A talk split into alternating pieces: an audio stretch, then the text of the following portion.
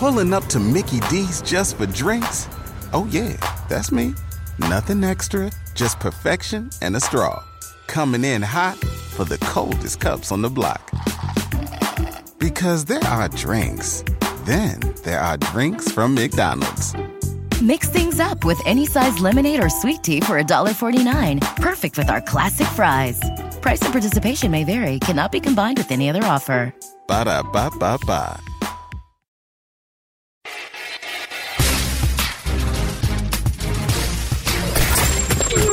The Adam Schein Podcast. Ah, yes, episode 30 of the Adam Schein Podcast, and we are all sorts of fired up to be with you. Derrick Brooks, one of our all time favorite players to watch in the National Football League, the Hall of Famer, the legendary member of the Tampa Bay Buccaneers, is our featured guest today on the Adam Schein Podcast, and this is the perfect week to have him on. Obviously, he played for Jon Gruden, the boxer playing sensational defense, amazing football. They just were amazing against Aaron Rodgers. You got the Raiders, Gruden's Raiders, and the Bucs this week. I mean, it's always a good time to talk to Derrick Brooks, but this is the perfect time. So, our featured guest is Derrick Brooks. You don't want to miss it. We have weekly picks with our guy Bob Stew. We got tales of woe, and trust me, some stories you don't want to miss in terms of fantasy football from this past week. And we are taping at 1.30 Eastern on Tuesday. And a couple of hours ago, literally, we had some major breaking news in the National Football League. Tua Tagovailoa has been named the starting quarterback of the Miami Dolphins. This, according to our good friend, the great Adam Schefter, who broke the story for ESPN. And I love this, and I want to give you the reasons why. First of all, if you draft Tua and he checks out medically, you play him. I have been of the opinion that Tua should have started week number one. Joe Burrow started. Justin Herbert, he ended up playing based upon circumstance week number two. Herbert has been fantastic. Burrow has been really good and has really shown that he possesses it, even with all those issues for the offensive line for the Cincinnati Bengals. To me, there were three superstar quarterbacks in this class, and Tua was absolutely part of it. Now, I did argue that the Miami Dolphins could have, should have selected Justin Herbert. You know, I thought that he was going to come in and dazzle and dominate right away, just like he is for the Los Angeles Chargers. But I was of the opinion that Miami was doing it all right, tanking for Tua and shredding the roster, stockpiling draft picks. And for me, it was always about in terms of the time frame, Tua not Ryan Fitzpatrick, not wins and losses. When Tua was healthy, when Tua was ready, Tua plays. And I would have played him week one, but I made the point don't judge it based upon if Fitz is playing well, if the Dolphins are winning games. And by the way, Fitz has been playing well. The Dolphins are winning games. Dolphins are three and three. They got a bye this week. You could make the case they're in the thick of things for the wild card, and I still favor Buffalo majorly in the division, but I I ranked it Buffalo, Miami, New England preseason in the AFC East, and that's what we're seeing right now in the division. But it's not about making a playoff push. It's about trying to develop a quarterback and a culture and an identity and what's going to help the 2021 Miami Dolphins. Tua is ready, he plays. And by the way, just like Burrow and just like Herbert, you're not punting on the season. You expect Tua to step in and play well. You know, there are a lot of reports. Joe Schad, our friend, had it this summer that Tua was practicing incredibly well. Listen, it's all about Tua. And he looks the part in practice, he plays. He checks all the boxes medically, he plays. Look, Dolphins fans can always hold their breath, whether it's in 2020, 2021, or in five years when it comes to Tua after multiple surgeries and the hip and the ankles. And it's going to make you nervous. Injury is a part of the equation. But make no mistake, he is a dynamite, breathtaking, unique, amazing talent. They've got a bye, and this will get them ready for the Rams. Now, it's going to be difficult, obviously. Got to face Aaron Donald you know, and he's the best defensive player that the sport has seen in in a long time, and they can name the Defensive Player of the Year award after him. But it's not about the competition, not about the opposition, not about the wins and losses, not about Ryan Fitzpatrick. No one was expecting the breaking news when Shefty broke the story. So it kind of hit you between the eyes when we had spent time in the morning on Schein On Sports on Mad Dog Sports Radio talking about whether or not the Dolphins could would make a playoff push. By the way, the answer to that question with Ryan Fitzpatrick was no.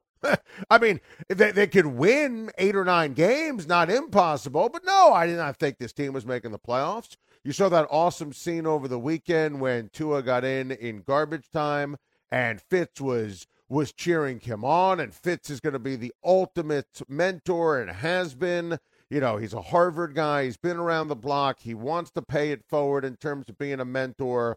I think this is all sorts of awesome. I'm a huge supporter of Tua Tagovailoa. Played for Nick Saban. He's ready to go. I think this is awesome. It's Tua time. Just check my watch. It's Tua time. And I am absolutely fired up. Finally, after years of going through has been and never will be and you know, a clown show at quarterback post Dan Marino.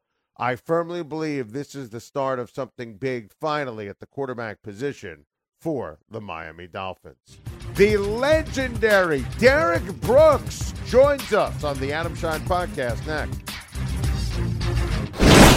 Hey everyone, this is former NFL linebacker and current SiriusXM NFL radio host Kirk Morrison, and I'm here to tell you about my new podcast, Total Coverage.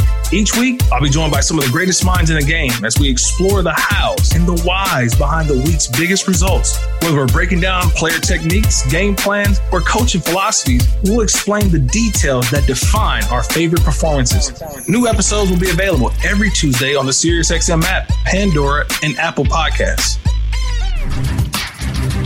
Us right now on the Adam Schein podcast, one of my all time favorite NFL players to watch. And I absolutely positively needed him on the podcast this week with the way the Buccaneers are playing on the defensive side of the ball. NFL Hall of Famer, my guy, the great Derrick Brooks. Derrick, how are you? I am doing fine, doing fine, Mr. Schein, on everything. It's always a pleasure to connect with you and the guys. I it is. a loyal listener and big fan of the show. Ah, I, we always appreciate that, Derrick, and always appreciate you listening to Schein on Sports and Always appreciate you being so supportive of everything that we do and joining us on on the podcast. And listen, we had to have you on for a variety of reasons, starting with this. Buck Ball is back. This Tampa Bay Buccaneer defense is just sensational. I love this front seven. I love what Todd Bowles is doing. Love what they did against Aaron Rodgers this past weekend. What stands out when you watch the Tampa Bay defense? Well, Adam, I, I go back to really probably the month of uh, November last year when they started to hit their stride, you know, down the stretch. Uh, a lot of the young players that were drafted and bought in uh, to play really started to understand the system. The coaches started to understand what these young players can do best and they built on that momentum really this off season by keeping a lot of the veteran guys up front. They re-signed them. So when you got that continuity of young guys developing, veteran leaders around that are still here, now you have an opportunity uh, to build together. And that was very similar to, as you say, the years when I played, when a lot of us young guys were the foundation uh, being built around and the young talent that was developing, and we sprinkled in some some veteran players that were able to buy into uh, Coach Dungy's uh, system and keeping the coaches together. You know, I think that was huge too. So now Coach Bowles and his staff, now they got their fundamental defense built in and understand what these players that they have do best. And I think a combination of that is what uh, the NFL is seeing this year. And when you have that continuity, especially what uh, this league and our nation has had to deal with in terms of COVID, that mm-hmm. being familiar with each other and not a lot of changes, really uh, starting to have some advantages uh, when it comes to the Bucs, with everything being together and very few changes. Love that going back to last year, the continuity, and look, final six weeks of the season, Buccaneers had the second best defense in the league, and that was noteworthy. And you know, Jameis was throwing it to the wrong team, putting the defense behind the eight ball, and they were still able to deliver in terms of execution and statistically, mm-hmm. and they deserve a lot of credit for that. Derrick, how about Lavonte David? I, have argued forever this guy is a star. Yes. I feel like he's getting his mm-hmm. due now that Tom Brady's making sure all eyes are on the Buccaneers. What makes Lavonte David so damn good? Yes, uh, you know he is definitely benefiting from TB12's present here, presence here, and bringing attention uh, to the Bucs. This this young man has been one of the best linebackers for the last four or five years, uh, playing on some teams that did not have a lot of wins. But when you put on the tape, opposing offenses knew who he was and what he was doing. And now uh, he's been able to help develop another young linebacker in Devin White, whose play has started to pick up too. You now see his leadership change. And it's very similar, as I told Devin White, very similar to me when I had Hardy Nickerson here yeah. in the same room as I did as a veteran, but the best linebackers, veteran, teaching, learning. And now Lavonte is doing that for Devin White. But Adam, I could not agree with you more. I would definitely love to be Lavonte's lawyer and make a case for him to all the NFL that this young man could or he could arguably been in defensive player of the year arguments if the Bucs had a few more wins the last four or five years. He's been playing that good. He's been that consistent, and no one is deserving of that attention uh, no more than than he right now, especially with the way the defense is playing. Absolutely, and you know every year I vote him first team All Pro, and you're right, he should be in the conversation every single year for Defensive Player of the Year. In terms of esteem, confidence, wins and losses. And look, I think that the Bucs have been carried by the defense. Reason I think the Bucs are, you know, the team most likely to represent the the NFC in the Super Bowl is because of the defense. But Tom Brady is special. He's the greatest of all time. His presence, how he maximizes the offense, the weapons. I mean, it's it's on display week in, week out. Uh, describe for us, Derrick, what, what Tom Brady brings to the table in both tangibles and intangibles for the Tampa Bay Buccaneers. I think he brings a, a common, a calming presence there on that side of, of the football uh, in terms of the leadership. When obviously the the quarterback position was led, you know, by Jameis, who was who was young, he was thrown, obviously, the number one pick. He was expected to play and play early. And now, with leadership responsibilities from the offensive side thrown onto him, you know, he did the best he could to handle some of that. I just think Jameis has some natural leadership abilities that, you know, I believe he he will rebound and still be a very, very good and special player in this league. Mm-hmm. I just think now that the makeup of the team, especially with the personality of this head coach and his coaching staff, Tom fits right in. And you've really seen some of that in the way that they've managed, you know, quote unquote, the media and distractions. You know, they've been on the same page and they've not allowed anything to be a distraction to them, uh, whether it's, you know, Bruce Arians' comments about Tom and his play to even last, you know, last game against two weeks against Chicago, they've done a good job of, of managing the mess. And that's what veteran leadership, especially being led by Tom, brings to the table. That no nonsense, get better every down, the seriousness, the move on to the next opponent. I mean, all those things that these young players on offense need to see. And they see it on a daily basis. So therefore, uh, I feel very good, just as you, about the potential of this team to continue to get better. Uh, is no, I mean, prime example. The penalties have been hurting this football team, particularly on the offense. Emphasis talked about, criticized. Last game, they do something that I've never done. Never seen in it, my yeah. playing career was play a game with no penalties, and they did that. So that showed them the potential when they put their minds and things are emphasized, the capability. Now, would they ever play another game without any penalties? I don't know. But the fact that they were able to do it is something tangible in terms of working towards a goal that they achieved that they can build on. And there's never an excuse where I need to have a conversation with Derrick Brooks. I mean, I could talk to you, Derrick, any day of the week about anything, but with the Bucs defense playing great and the Buccaneers rocking and rolling, and a Sunday night football showdown with your old coach, Jon Gruden. I mean, how about this? You got Gruden with the Raiders, back with the Raiders, going up against the Buccaneers.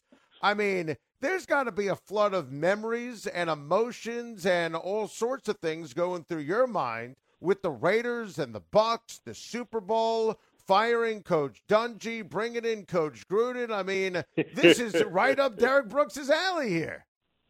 Uh, oh, yes, it is. And, and again, I know uh, my former head coach. I, I know him pretty well, and trust me, he's that elephant that don't forget.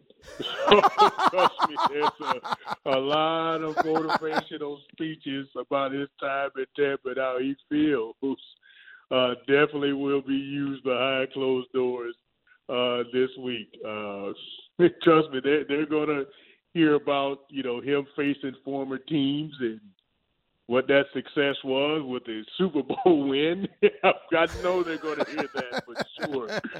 But John would definitely be creative in how he motivates uh, his Las Vegas Raiders uh, this week about his time at Tampa, and it's going to be it's to be entertaining. I can tell you. I wish we could be a fly on the wall to hear the creativity uh, in the in how he motivates his team based on his past history. But uh, the game itself, uh, it should be a good game. Both teams are are coming off big wins. Uh, they both, you know, unseated a, unde- a undefeated team. Uh, being the Raiders beat KC and the Bucs beat Green Bay, so I, I think it's going to be a really, really good matchup. The, you know, obviously the first time uh, the, the Bucs are going to Vegas, so they're going to have to fight all those distractions uh, in terms of what that represents. And Mm-hmm. uh, the Raiders have played really uh, good football in terms of how they've changed their team uh, in running the football. So they're going to challenge the strength of the Buccaneers defense in terms of stopping the Bucs stopping the run and the Raiders being able to run uh, the football. So uh, I get a chance, man, to sit back uh, Sunday night uh, and enjoy the game as a fan. But but trust me, uh, from an insider's point of view, I think the most entertaining part to me is I wish I could hear some of Coach Gruden's motivational speeches this week. Oh my goodness, he's going to be talking about getting fired by Tampa. You you know he's going to be all over that, no question. What was it like for you playing for for Jon Gruden? Do you is there a favorite Gruden story or memory? I mean, that shift obviously was radical going from Coach Dungy to Coach Gruden, but Yes. you know it clearly paid off for the Tampa Bay Buccaneers. Yes, I could honestly uh, say this, Coach Gruden. Uh, man, I enjoy uh, everything about playing for him, and you know he was uh, that head coach that came in and and really challenge challenged me uh, to be, you know, not just a really good football player, but don't be afraid of being great. Uh, he challenged our defense in a way that uh, Monte Kiffin couldn't. I mean, uh, it was, hey, I respect what you guys have done defensively, but at the end of the day, you're not world champs. And he just didn't talk to us Wow. about that.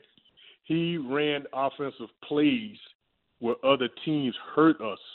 He ran them against us in practice to prove that point. So he was able to challenge me professionally, and I never forget just sitting in his office and just pretty bluntly, no, excuse me, this was actually in front of uh, our team, one of the first team meetings. You know, he told me for all the great things I've done and all the stats I've put up. He said, Derrick Brooks, you never won Defensive Player of the Year. Oh wow! So who are you? Wow! yeah.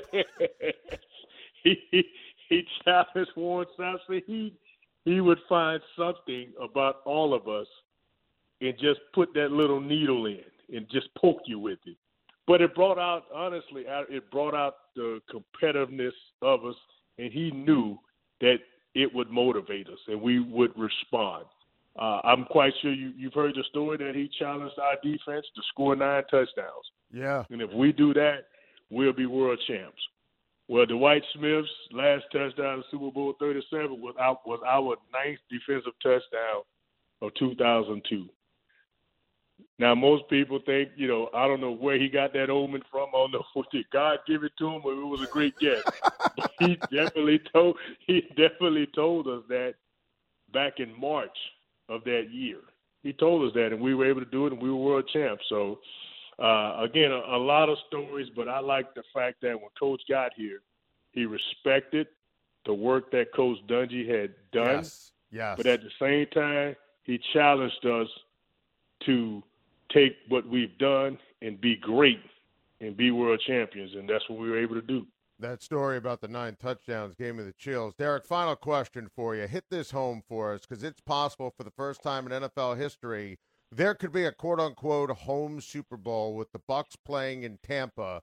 What would that be like for the fan base and for the organization for that to happen this season?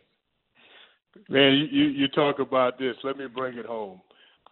I am the co-chairman of Super Bowl 55 here in Tampa Bay. Oh wow! And, and my my whole Buccaneers have a serious shot at making history. You talk about some personal for me and, and glory and satisfaction. Man, it would be so special that words can describe if all the stars aligned in that alignment. but it will be tremendous for our area. Uh, we already have one world champion that is here. Yep. Now with the Tampa Bay Lightning winning the Stanley Cup, we got the Tampa Bay Rays kicking off the World Series uh, here tonight. And if they go and win the MLB championship, you talk about pressure on the Buccaneers. but they got the type of team that could do that. And man, if we are able to have three world champions out of the four major sports, wow, that would be humbling for us here in the Bay Area. It will be so much special that words can't describe it. Oh, you're giving me the chills with that. Tampa, Florida, Titletown, USA. It's it's a, a thing of absolute beauty. Derrick, we appreciate the time. That that Gruden story, I mean, that that was unbelievable. We always appreciate it, my friend. Thanks for always listening and for the nice words. And we'll talk to you again real soon. Uh, my pleasure, Adam. Thank you. Take care, guys. Hall of Famer, the great Derrick Brooks.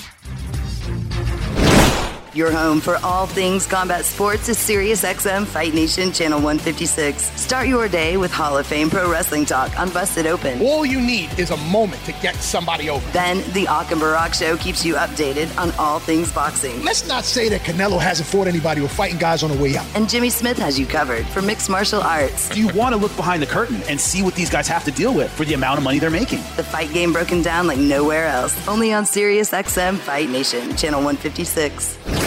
Adam Schein, fantasy football legend. All right, from the Department of You Can't Make It Up. I am in a daily fantasy league with 19 friends in town, and I thought for sure this was my week. You know, I'm always confident in the lineup, some weeks more than others, and, and we've been very consistent in terms of, you know, a, a top seven finish. We're seventh overall in points. We're usually around seventh every week. You know, some weeks higher, some weeks lower, but we're seventh overall in in points, maybe even higher after this past week. But I was convinced I had the lineup. And I'm doing the math, and I had three guys going on a Monday, and I'm thinking, all right, you know what? This is the week we're going to win. You know, I had Derrick Henry, started him at 43.4 points, started Mike Davis, 12.5. Started Kenny Golladay, 17.5. TJ Hockenson, thought to get a little more, but 9.7. A.J. Brown, 22.6. The Dolphins defense, 15. Three guys going on Monday Night Football. And I didn't think I was going to win, but I thought it was a lock to finish in the money. One, two, three gets gets a couple of bucks.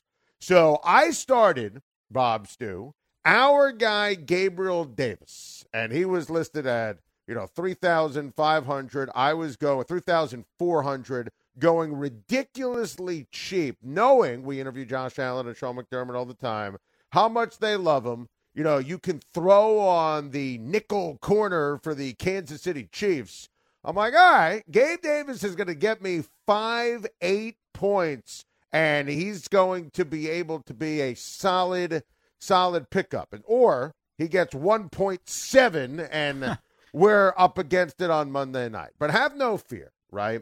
And Bob, you know this. You know, you've been with me producing the show forever. We have a running theme, running joke of Andy Dalton at night. And you might as well put a V chip warning on any Andy Dalton performance at night because it is going to give your kids nightmares and you want to let them know about it. I mean, it's it's a mess. He is now 6 and 15 at night, losing 7 of his last 8, one touchdown per game, completing 58% of his passes. So I wanted to go with something different. And Bob, you've been saying this on every single week of the Adam Schein podcast. I was going, I was performing well, but going a little too mainstream stream on my quarterback stack. So yep. I decided to stack Andy Dalton. Oh no. Andy Dalton no. and CeeDee Lamb. Oh. Now all Andy Dalton had to do was throw that touchdown to CeeDee Lamb at the end, and I would have finished in second place. Instead, he doesn't throw it to Lamb, Dalton gets me 13.04.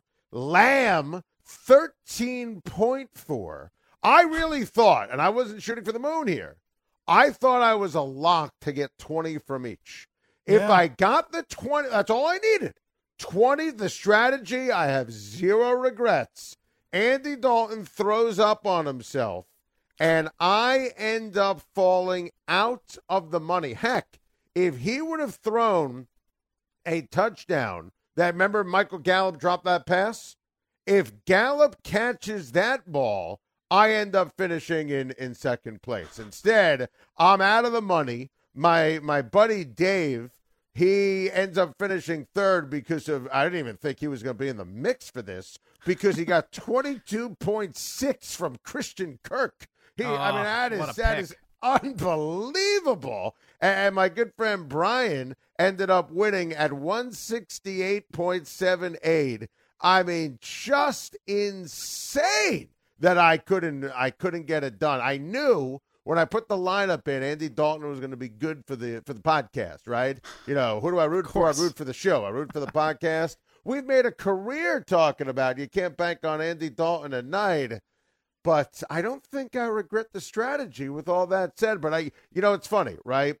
You know, great life, great kids, great wife, great jobs. A, a life is great. You know, you lose a fantasy game like that. I just find myself miserable and tossing and turning. By the way, in the Schein Family League, I'm now two and four. Two and four. Lost to my buddy Stone I lost by 10. We have three guys going on Monday night. We had Stefon Diggs, eh. DeAndre Hopkins didn't yeah. do a damn thing, and Chase Edmonds. I mean, wow. Bob, that you can't make this up if you tried.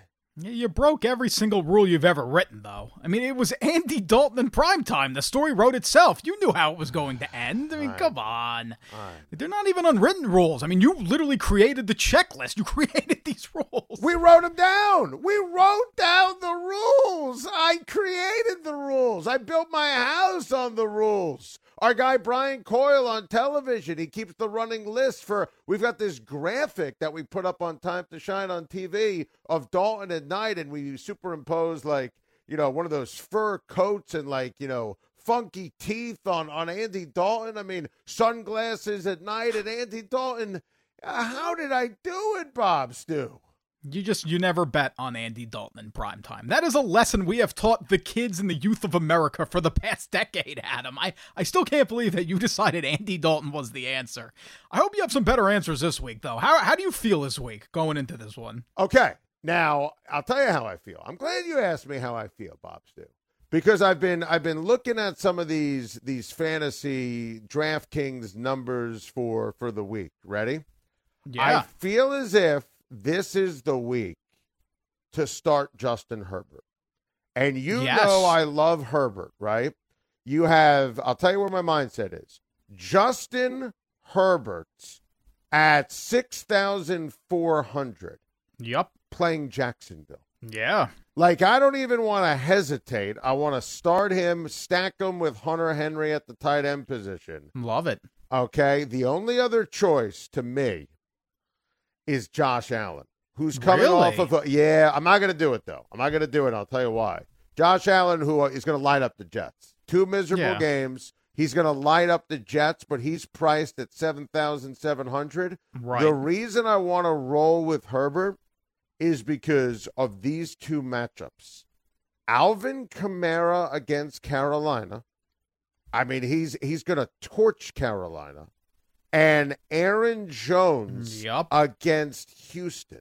And that means 7,900, 7,200 respectively. I don't even think you mess around and you get those guys in your lineup. The only other one that I think that you you look at and say, "Huh," is Kareem Hunt going up hmm. against Cincinnati, but I think you go big this week at the running back position. Yeah, I agree with Aaron Jones 100%. I mean, 7,200, he's definitely priced appropriately. He's going to run all over the Texans defense. It's funny, I have Herbert as my second quarterback. I was looking at Herbert as well. Jacksonville's a complete disaster. They can't stop anybody. The quarterback I'm looking at is Matthew Stafford. He's only 6,500 this week. Like you said, Josh Allen's a little, he's priced just a little too highly. The Jets also, they like to slop up the game. They slow the game down a little bit. I would much rather have Stafford for cheaper. The Falcons' pass defense is a disaster. Kirk Cousins, he threw for 343 yards, three touchdowns in that loss to Atlanta. Look, there's a reason the over under for that game is 56 and a half. The game has the over written all over it. I mean, Justin Jefferson had 166 yards, two touchdowns. I love Kenny Golladay with the stack with Stafford. Oh, that's a $6,700. good one. That's a good one. Yeah, yeah. He should have a monster day. I love stacking him with Stafford. And I agree with you, especially with Aaron Jones against the Texans, because then I can also put in Todd Gurley. He's only priced at $6,000. That's underpriced. I love that Falcons Lions game. I think it's going to hit the over all day long. Look, Gurley had a bad game last week. The Falcons gave him the ball 23 times. They still trust him. He's going to get the football. The Lions can't stop anybody on the ground. Nobody can play any defense. And I mean, you mentioned Herbert. That's why I love Keenan Allen versus Jags. He's only 6,200. I think for Keenan mm-hmm. Allen, that's pretty mm-hmm. cheap. The Jags give up 270 yards a game through the air. They also give up 30 points a game. I think that's key. You want touchdowns. Herbert loves Allen. Who else do you like this week, Adam? I I'll think we've got a pretty good lineup so It- far. It's funny, you know, and I I did well last week, and you know, it's all week to week, but not going with the big money at the quarterback position. You know, you mentioned Detroit, Atlanta, and this is not a reaction as much as it is welcome to DeAndre Swift's world, and we're just living in it. You know, I argued he was a, a first round pick on on Schein on Sports. Listen, he's going up against the Falcons. They don't play any defense. 5,400. I, I think, you know, some guys that are in that range at running back or flex at or receiver, right? If I'm going to go in, in that direction, I think that he makes a ton of sense. You know what? I, I would go back to the deep end in, in the Claypool, if you will, 5,700 for Chase Claypool. I, I think that makes a lot of sense. Uh, Tee Higgins, 5,300 against Cleveland.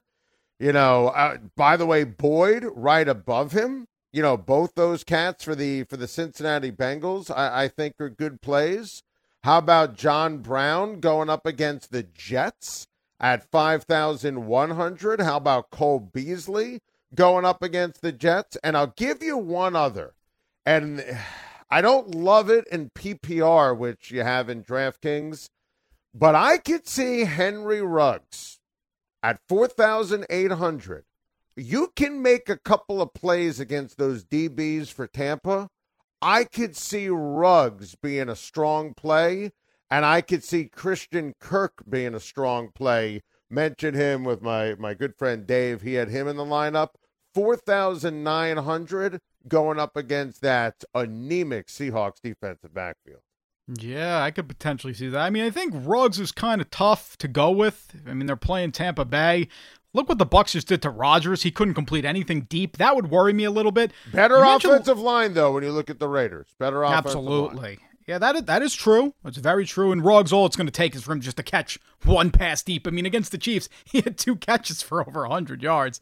I mean, he's unbelievable with the deep ball. You mentioned all the Buffalo Bills, and I really love where your mind's at here. Because if I'm looking for a sleeper, I like Tyler Kroft at 3,100 against the Jets at tight end. Adam Shaheen, remember, Adam Shaheen, nobody remembered he still existed in the NFL. He caught two touchdowns versus the Jets defense last week. The Jets just can never cover a tight end for the life of them. They will not be able to cover a tight end against Buffalo. I think that could be the game Kroft breaks out. I know Allen only targeted him once against the Chiefs. That does worry me. The Bills don't exactly they don't usually always use the tight end in the game. That could worry me, but I think they will dice the Jets over the middle of the field like every single team has this year. Uh, I think for you remember, flex, by the way, when I asked Sean McDermott the Kroft question, yes, uh, with the sole purpose of you know, and, and Bill's reporters were tweeting all about it, but I'm like, damn, should I start him in daily fantasy? And I'm like, ah, you know what? Sean McDermott's coming on the radio show. I'll, I'll, I'll ask him about that. By the way, he basically kind of gave a, a real quick 15 second answer. I looked at Bob and I'm like, I don't think we're going to be starting Kroft in daily fantasy this week, right, Bob? That's a true story. Yeah, that actually happened, and we did not start him, and he didn't. No. Yeah, he didn't have a great game at all. But this is different. It's against the Jets. Tight ends feast on the Jets. You know, for flex, I, I like Antonio Gibson. He's oh, five thousand dollars. That's a good but one. The one thing about Washington is they just don't seem to know what they're doing offensively. They have a yeah. terrible offense. They have a terrible offensive team. They're they're kind of splitting the snaps at the running back position. But Dallas's defense is terrible. Look what Kenyan Drake did in the game on Monday Night Football. He ran all over them. Dallas can't stop anybody on the ground.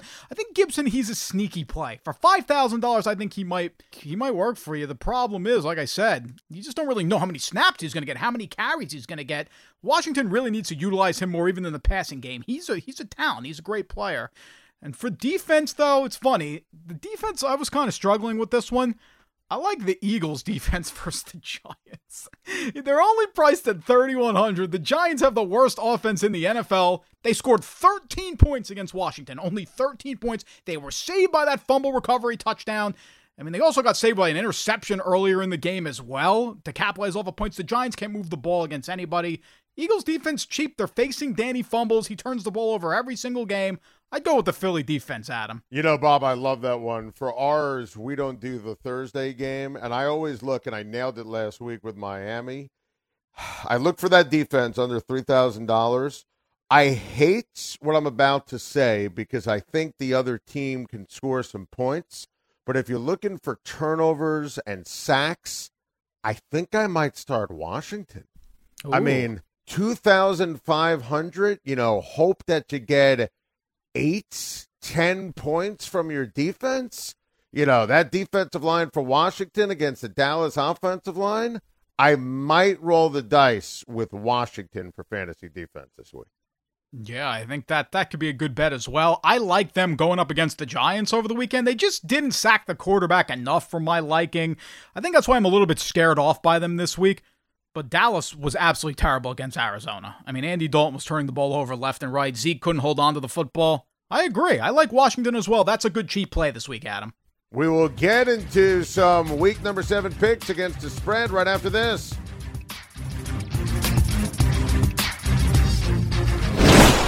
Hey, everybody, this is Fran Fraschilla, host of the podcast World of Basketball. The game of basketball has truly become a global game. Markovic fires it into Mickey, and somehow it goes in. Each week, I talk with the players, coaches, and executives who have led the way in growing the game of basketball around the world. Real Madrid have stolen victory from the jaws of defeat. Episodes are available every Thursday on the SiriusXM app, Pandora, and Apple Podcasts.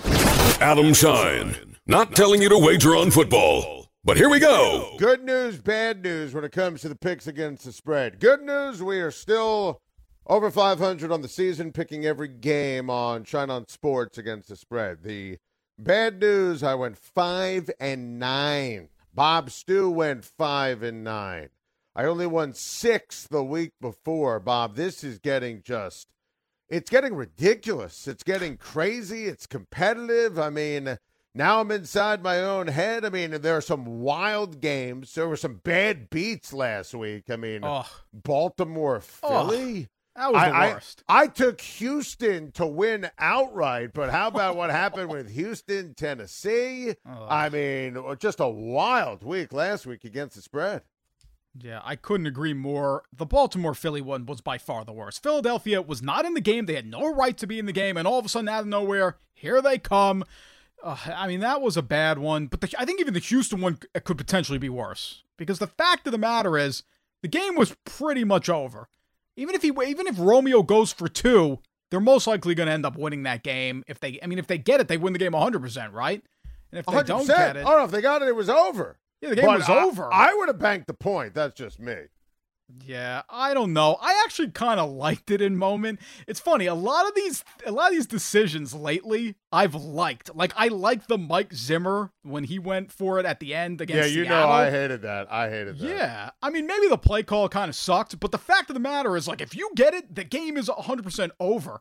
I like the move to put the ball in Deshaun Watson's hands and go and make a play. When you have the Texans defense and you're facing a team like the Titans, you know they're going to march down the field and score no matter what. That's why I like the move in, in moment, Adam. You can debate it. You could debunk it. I disagreed with it. Listen, win the game. Win the game. It was right. Kick the point. Find the way to to make a play on defense. Uh, Rich Gannon, I thought, was brilliant doing the the CBS broadcast on this, as he always is. And by the way, the reaction of the weekend was Deshaun Watson when they won the coin flip. Houston lost and Tennessee won the coin flip. He just threw his head back in disgust. He knew he wasn't going to see the ball, and it was over. And with that said, Bob, we have some doozies coming up this week. What's your early pick, speaking of Tennessee, on Pittsburgh, Tennessee, with Pittsburgh favored by two points? Wow, you got it. It's up to two now. When I checked, it was one and a half. So I, like I'm on. I'm on is- VSiN as we speak right now. So it is William Hill, our good friends over at William Hill, have it at two at two o'clock Eastern. Two o'clock Eastern on Tuesday. That's why I love VSiN. The lines are always moving. An hour ago, it was one and a half. I like that it's up to two. I mean, it's strength for strength here. I mean, the Steelers' pass rush versus the Titans' incredible offensive line. You kind of stole my thunder earlier today on Schein on Sports on the show. I mean, I think Taylor Lewan's injury is devastating for Tennessee. I mean, you're losing a Pro Bowl tackle the week before you're playing the best pass rush in the NFL. That's a big issue for the Titans. I am fascinated to see Derrick Henry face the best rush defense in the NFL on the Steelers. The Steelers only allow 66 yards a game on the ground. They get to face the king of the angry runs, Derrick Henry. I can't wait for this game. I just think the matchups favor Pittsburgh. I think the offense has been great. Pittsburgh's offense is just, they cruise every single game. They do just enough to win. I'm going to roll with the Steelers here, Adam. Who do you like in this game? I think I'm still going to roll with Tennessee. And I'm just going to, and I'll tell you why from this perspective. There are two gigantic injuries for each team. One for each team, Yeah. two total in the game. This Devin Bush injury is gigantic. This Devin Bush done for the season injury for Pittsburgh, he never gets enough credit for being the heartbeats and the signal caller and the energizer bunny for this defense. Obviously, rightly so. It's Cam Heyward, it's Minkah Fitzpatrick, it's TJ Watt, Bud Dupree. I, I just think the world of Devin Bush. And Bob, here's the other thing Derrick Henry's phenomenal. You know, you might have right now, right now, you could make the case. Tennessee has a top two candidate for Offensive Player of the Year in Derrick Henry, MVP in Ryan Tannehill, seriously, Coach of the Year in Mike Vrabel, and Assistant Coach of the Year, that's an actual award, we vote for it, in Arthur Smith. I mean, Tennessee's got it going on. Vrabel, that culture is amazing. I think this is going to be the game of the week in the NFL. And I, I think that right now, right now, with it now at, at two, I think Tennessee is going to be able to take care of business. Even, you know, with Pittsburgh favored, you know, you know Vrabel. He's going to find a way to dangle that in terms of a carrot for motivation. You know, a couple of other lines that interest me, right? How about San Francisco, New England? With New England favored by two and a half. I saw it at three earlier. It's two and a half right now. By the way, the coaching matchup is sensational. Belichick, Shanahan, the Jimmy G Remember Me game. I, I still can't believe San Fran won. I still can't believe New England lost. I think the Patriots are a mess. I don't think Mm. they have a ton of talent. I know that San Fran has to go coast to coast. I'm going to take the Niners over New England. Yeah, this was a Kyle Shanahan revenge game, right? Against Bill Belichick. What happened in the Super Bowl with the Falcons? You know, Great Kyle's point. extra motivated to beat Bill Belichick in this game. I don't know why the Patriots are favored, Adam. I, I don't understand. Why are the Patriots favored by two and a half? To me, home field advantage just doesn't matter as much in the NFL without the fans anymore. New England just doesn't have the raucous 80,000 plus fans going insane all game. Look, it's also kind of a Jimmy Garoppolo revenge game too, right? I mean, Jimmy's going up against the team that traded him. So you got, you've got revenge all over the place. You mentioned that the Patriots are a mess. Adam, the offensive line is not any good. The receivers, we talked about this before the season. The receivers are not any good. Julian Edelman has really struggled in the passing game. That shocks me. But also the defense, they had so many opt outs before the season started. You just kind of felt like the, the talent is just not there for the Patriots anymore. And it shows. I mean, they're two and three on the season. They lost to Denver and Drew Lock. Drew Lock hadn't played a game in a month, and he went into Gillette and he won the football game.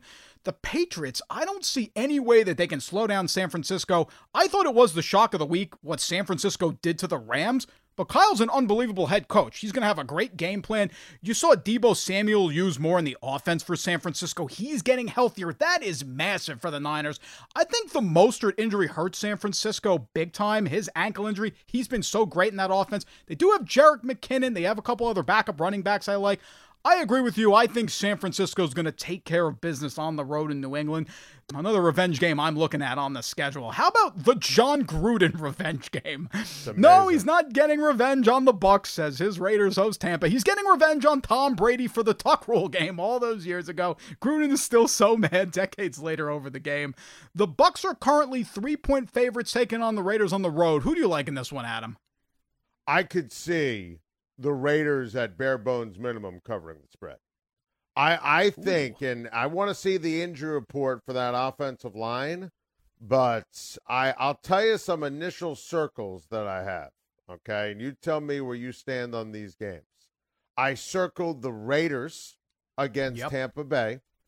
I circled the Rams favored by five and a half to smash Nicky Foles, clueless Matt Nagy, and the fraudulent five and one Chicago Bears. I can't wait for them to come crashing back down to earth.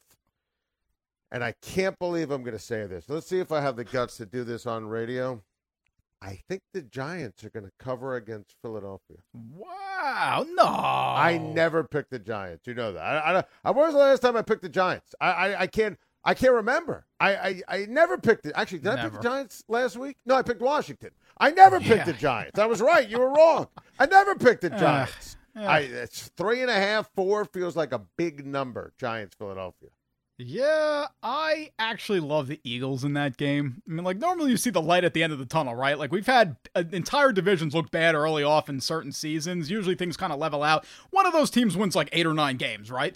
I don't see how any team in the NFC East gets better. I mean, these teams are all terrible. Like, luckily they play each other. They'll win some games by accident, of course. It's just, it's just math. They have to win these games. You could see a six-win team make the playoffs in the NFC East. I Oh, just think yeah. the Giants are horrible, Adam, on all sides of the football. I mean, they're terrible. I did pick them to beat Washington. They didn't cover, so that doesn't help me that much. But I did pick them to win. The problem is, like, at least Philly has Carson Wentz. The Eagles did give Baltimore a scare in that game. The line opened at six and a half in favor of Philly. I have no idea why it's down to three and a half points. I don't know how anybody could take the Giants. The offense stinks. The defense stinks. I think the Ray. I think the Eagles are going to win the game by at least a touchdown. I got to tell you, Bob, I got to as someone who thinks the Giants are dreadful and Dave Gettleman's the worst, you're kind of changing my mind. You're, you're changing my mind. You know, and I, I hate to agree with you because you always fail on Thursday night. It's been a well documented storyline of the Adam Schein podcast. You know, maybe maybe I'm looking too much into that line movement. All right, I, that's a compelling case, but you know, Philly's a mess.